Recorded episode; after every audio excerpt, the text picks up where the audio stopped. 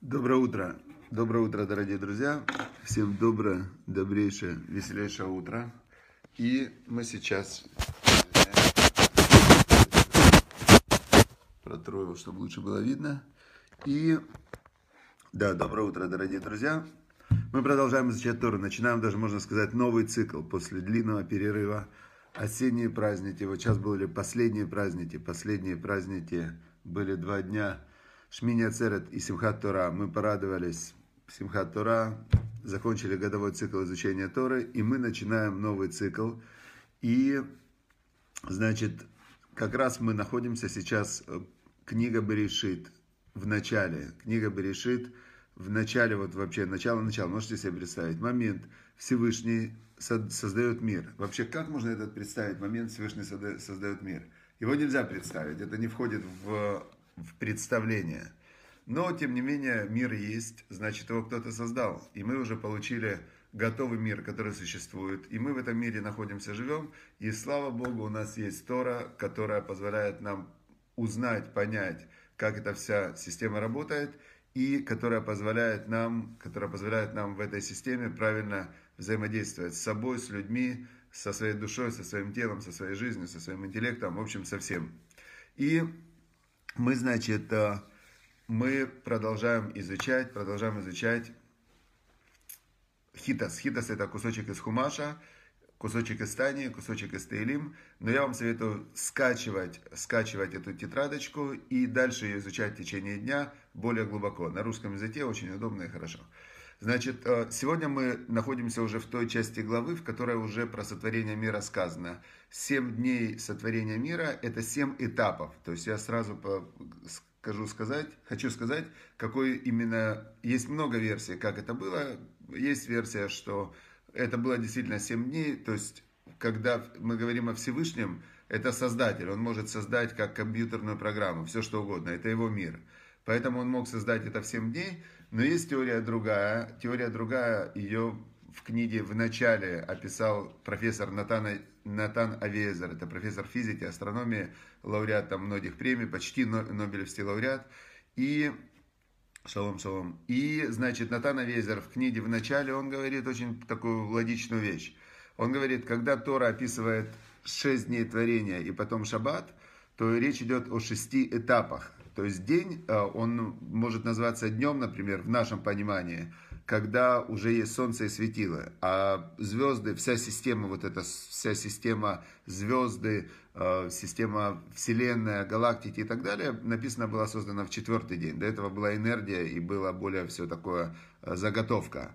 Поэтому он говорит, что первый день, когда написано Йом и Хат, день один, кстати, интересно, написано не первый день, а день один – Потому что когда это день один был, еще кроме этого дня ничего не было. Его нельзя назвать первый. Первый это когда есть второй. А в Торе прямо написано день один. Как Бог был один, день один. Вот это было начало творения. Он говорит, по современным меркам он длился 5 или 6 миллиардов лет. То, что отсюда мы видим. Но на тот момент не было еще времени как такового. Был просто сотворение мироздания. Потом второй день, э, он длился, когда уже начала эта вся энергетическая структура раз, э, как сказать, формироваться в форму, когда из хаоса начали формироваться формы, из разных видов энергии начала формироваться уже материя, то это был, называется, день 2. Он говорит, день 2 длился 4 миллиарда лет. По современным подсчетам, как ученые видят развитие Вселенной после Большого Взрыва. Потом день третий, он уже длился там 2 миллиарда лет, когда уже начало на одном кусочке материи, который летает в бесконечном количестве кусков материи, это планета Земля, начала формироваться среда, которая была уже подготовлена изначально, так как замысел и проект, а проект это была Тора. Проект был изначально, то этот кусочек уже он развивался, как зародыш из одной клетки развивается, и в нем всего лишь вначале одна клетка, но в этой одной клетке уже есть программа будущего человека, какое тело выйдет, да, с разными видами ткани и так далее. Также в мироздании уже изначально была заложена вот то, та Земля, планета Земля, человек, именно в том виде, в котором мы сейчас себя видим, которого мы вот сейчас воспринимаем. Но мы сейчас дошли уже, это все было вчера мы изучали, а сегодня мы нашли уже, дошли до четвертый перек. Четвертый перек, то есть начинается Тора. Первый перек это как э, часть. И вот идет первый перек, второй, третий, мы уже в четвертом, потому что три первых перека уже прошли из-за праздников, мы не встречались, нельзя было пользоваться электричеством, так что, надеюсь, вы их прочитаете.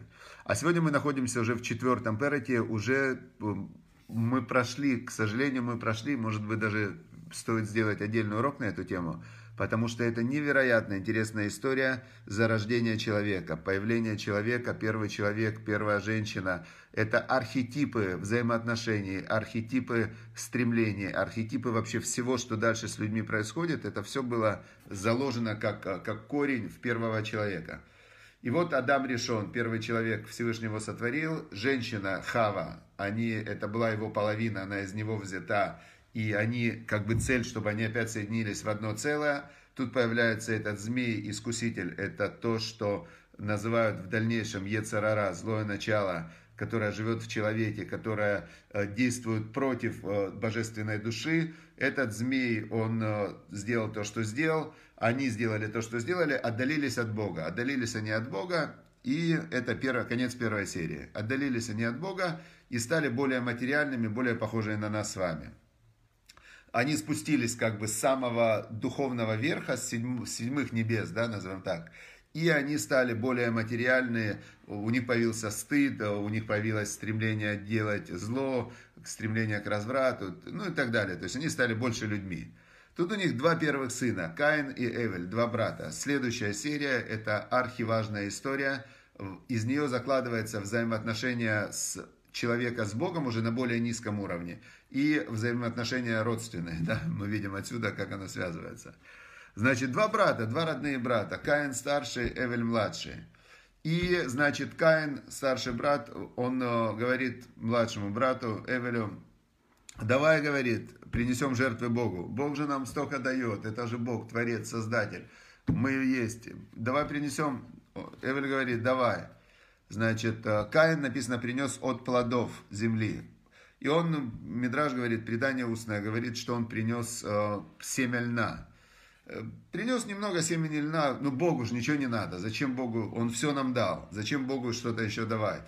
Он хотел просто знак такой, знаете, леокрив через курбанот, через жертвоприношение, через вообще приношение, через э, дздака, добрые дела, когда человек от себя отдает в честь Всевышнего, то он через это приближается к Богу. А как он приближается к Богу? Он переходит на свой же более высокий духовный уровень. У него внутри есть душа, которая часть Бога. И человек, делая заповеди, делая добро ближнему, он поднимается от своего животного материального к более своему же духовному, то есть ко Всевышнему. И Каин говорит, давай принесем, давай. Каин принес чуть-чуть от плодов льна.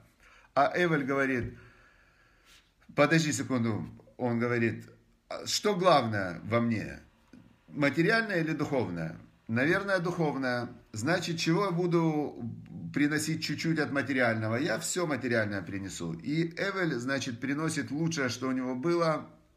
Он был э, пас овец, он принес самых красивых овечек, принес лучшее, что у него было.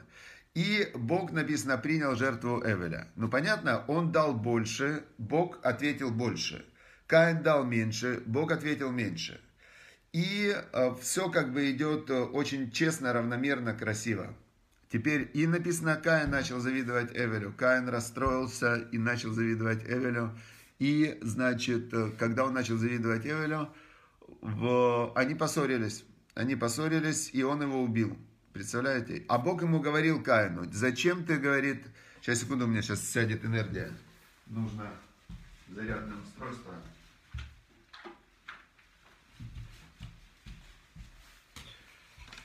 Так, извиняюсь. Зарядное устройство. Сейчас подключится. Энергия. В этом мире главное это энергия. Есть энергия, есть жизнь. Нет энергии, нет жизни. Пошла энергия, все. Значит, смотрите, дорогие друзья. В... Сейчас. Надеюсь, что энергия пошла. Пошла энергия. Все. Теперь получается так. А, Бог обратился к Каину и ему говорит, чего ты на него завидуешь? Ты можешь все, ты хочешь, э, хочешь сделать, делай. не хочешь делать, не делай. Но чего ты завидуешь другому? Он делает, делает. У него своя жизнь, у тебя своя жизнь. Но Каин, вместо того, чтобы сделать, он что сделал? Он убил Эвеля. Убил он Эвеля, и Бог ему говорит, значит, э, в семь раз воздастся тебе за то, что ты сделал, в семь раз. Я тебя, Бог сказал, не убью, потому что была, была, Бог учитывает все, вообще все абсолютно обстоятельства, они учитываются. Это происходит на автоматическом режиме. Мир очень честный, очень э, такой системный, причинно-следственный. И Бог, учитывая все все аспекты ситуации на несколько поколений вперед, он сказал Каину, что тебе воздастся на седьмом поколении, в семь раз воздастся. И теперь э, как раз мы сегодня подошли к моменту, когда э, пришло Каину воздаяние. Значит, воздаяние к нему пришло через его потомка в седьмом поколении по имени Лемех. И вот здесь, в сегодняшнем как раз отрывочке, здесь уникальная вообще, просто уникальнейшая вещь, сказал царь Соломон, что ничего нет нового под солнцем. Представьте себе, это поколение, седьмое поколение после Адам Решона, после первого человека, седьмое поколение после первого человека, это, это за три поколения до потопа, до уничтожения человечества. Теперь, в чем, чем они отличались? Что было в этом поколении такого, э, такого отличительного? Вот прямо написано в Торе, можете посмотреть. Четвертый отрывочек, книга Берешит, глава Берешит, написано так. «И взял себе Лемех двух жен, имя одной Ада, а имя второй Циля». Значит, а, а зачем он взял себе двух жен? У Адама Решона была одна жена, у первого человека была одна жена. Зачем он взял себе двух жен?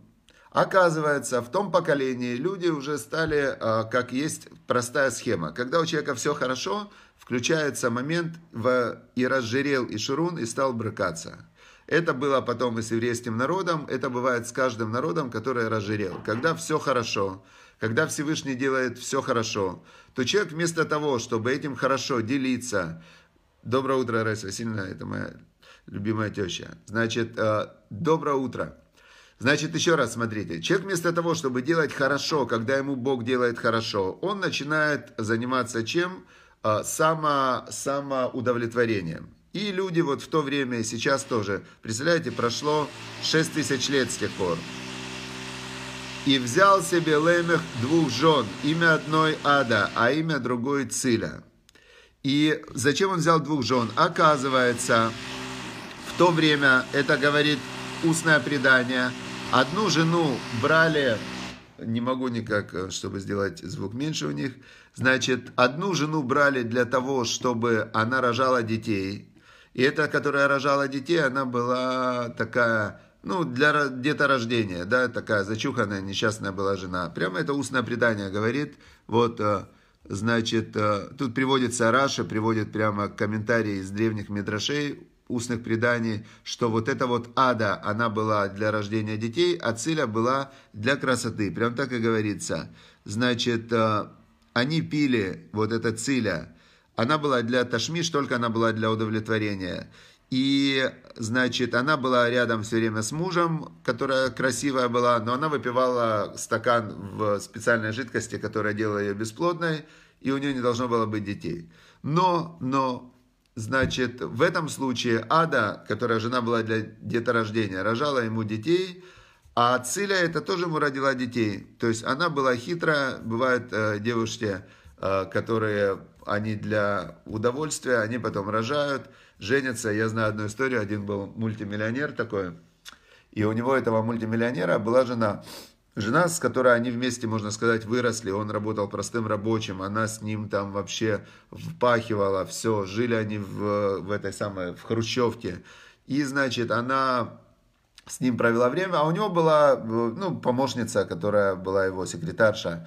И эта секретарша, ну, она ему там э, помогала где-то в поездках, может, не знаю, где она ему помогала.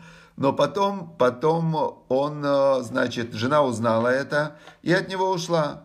А он женился на этой секретарше и, значит, живет с ней, она ему нарожала много детей тоже. Она довольная, там, на 20, на 30 лет его младше, э, значит, дети, все. И, значит, такие ситуации, они случались тогда, вот здесь в Торе описана именно конкретно такая ситуация, что та, которая должна была быть не рожать, она, значит, видно, эту воду не выпила, тогда же были, ну, какие-то снадобья, там, эти отвары, и она ему тоже родила детей. Но этот Лемех, что он сделал в конце, что он сделал? Он убил Каина, он убил своего вот этого дедушку Каина, прапрапрадедушку. Каин жил много лет, семь поколений он еще оставался жив, и этот Лемех его убил, он его убил. А, а я дедушку любил, а я дедушку убил. Убил он его. Все, на этом сегодня заканчивается, заканчивается сегодня отрывок истории. Значит, завтра с Божьей помощью будет следующий. Мы узнаем, как дальше разворачивалось э, зарождение человечества. Но мы видим вот эти вот архетипы. То есть прямо от момента создания человечества все, что есть сегодня, это было уже заложено. То есть люди так жили. Когда царь Соломон говорит, ничего нет нового под солнцем, он э, действительно описывает суть человека. И суть человека, неважно, он с айфоном или он с э, с голубем почтовым. Все равно раньше были люди, с, которые стремились иметь самого лучшего почтового голубя, и они этими почтовыми голубями хвастались. А сейчас а, айфоны Раньше были люди, которые эти голубей почтовых продавали, а сейчас продают айфоны. Раньше были люди, которые этим голубям вытачивали коробочку такую, чтобы он красивенько возил, возил эти письма, а сейчас э, делают чехлы для айфонов. То есть, в принципе, изменилось только материальное выражение того, что люди создают и что люди получают. Но их духовное состояние, их стремление, их желание, их э, желание создавать семьи, рожать детей, э, желание быть э, какими-то лучшими, причастными и так далее, все осталось все то же самое. И главная суть, то, тот смысл, зачем человек приходит в этот мир, он остался тем же. Или ты идешь по тому, как Бог сказал, по его по его системе, что такое добро, что такое зло, и делаешь добро, и получаешь за это добро награду, то есть это тяжело, иначе не было бы награды. Или ты действуешь, и ты, в, как, как сказать, соединяешься с Богом, то есть проявляя свою божественную сущность, ты соединяешься с, со Всевышним в виде своей души. Это можно сделать только через добро, заповеди, изучение Торы. Или же ты живешь в каких-то придуманных схемах, то есть ты живешь у человека, человек тоже творец, создатель, и люди создают разные ритуалы, правила, какие-то игры, какие-то там э, клубы по интересам, кружки по интересам, борются за какие-то там награды, кто-то за Олимпийские, кто-то за Оскары, кто-то за что, но в итоге это все пустота, которая разрушается, и в этой пустоте человек имеет, э, даже если он догоняет эту пустоту, то в итоге все равно заканчивается, как все заканчивалось с, Лемих, с Лемахом, с Ноахом, с Каином, с человечеством. То есть или ты идешь по пути Бога, или твой путь заканчивается очень быстро. Все, дорогие друзья. И еще был очень хороший сегодня момент в книге Таня, на который я хотел бы обратить ваше внимание. А, значит, э, Альтер Ребе в Тане рассказывает э, о том, что Всевышний – он проявляется в этом мире, но он проявляется в этом мире очень, очень по-разному. Как бы весь этот мир это проявление Всевышнего. Но тот Всевышний, к которому мы стремимся, вот этот духовный свет, это, это ощущение близости к Творцу, к Создателю мира, оно достигается у обычных людей – обычно, ну, чаще всего в молитве. То есть, когда ты молишься, когда ты внутренне или вслух обращаешься к Богу и говоришь, Создатель, Творец, Бог, услышь меня, э, я тебе благодарен, я тебя прошу. Там, иногда человек плачет, когда ему очень плохо, и он уже, у него руки опустились, и он понимает, что ему может помочь только Бог. И в этот момент Бог ему открывается. И именно в эти моменты этих разговоров со Всевышним, вот Альтер Ребе в книге «Сегодняшнее тайне», он говорит, что человек, который во время молитвы, э, если он находится, например, в синагоге, когда люди собрались молитвы, молиться, и если он там, в синагоге, в месте молитвы, во время молитвы, он это делает формально и думает о другом, разговаривает о будничном, какие-то, ну, то есть, если он во время формальной молитвы не молится по-настоящему, то, говорит Альтер это огромная проблема. Это как если люди пришли во дворец к царю, и во дворце царя в, они прием, там раз в месяц царь появляется, показывается перед э, людьми. И в это время люди собрались, его ждут. Это как в синагоге, когда люди молятся, ждут, э, ну то есть ждут, когда вот есть такие места в молитве, самые такие высокодуховные. И в этот момент кто-то такой, кто-то в носу ковыряется, кто-то по телефону разговаривает. Он говорит, это ужасно, и он говорит, это просто тем людям, которые так себя ведут, большая-большая проблема у этих людей, и должны прямо с ними, очень-очень должны с ними, ну, как бы им указать на это, что они не могут вести себя по-будничному в святом месте.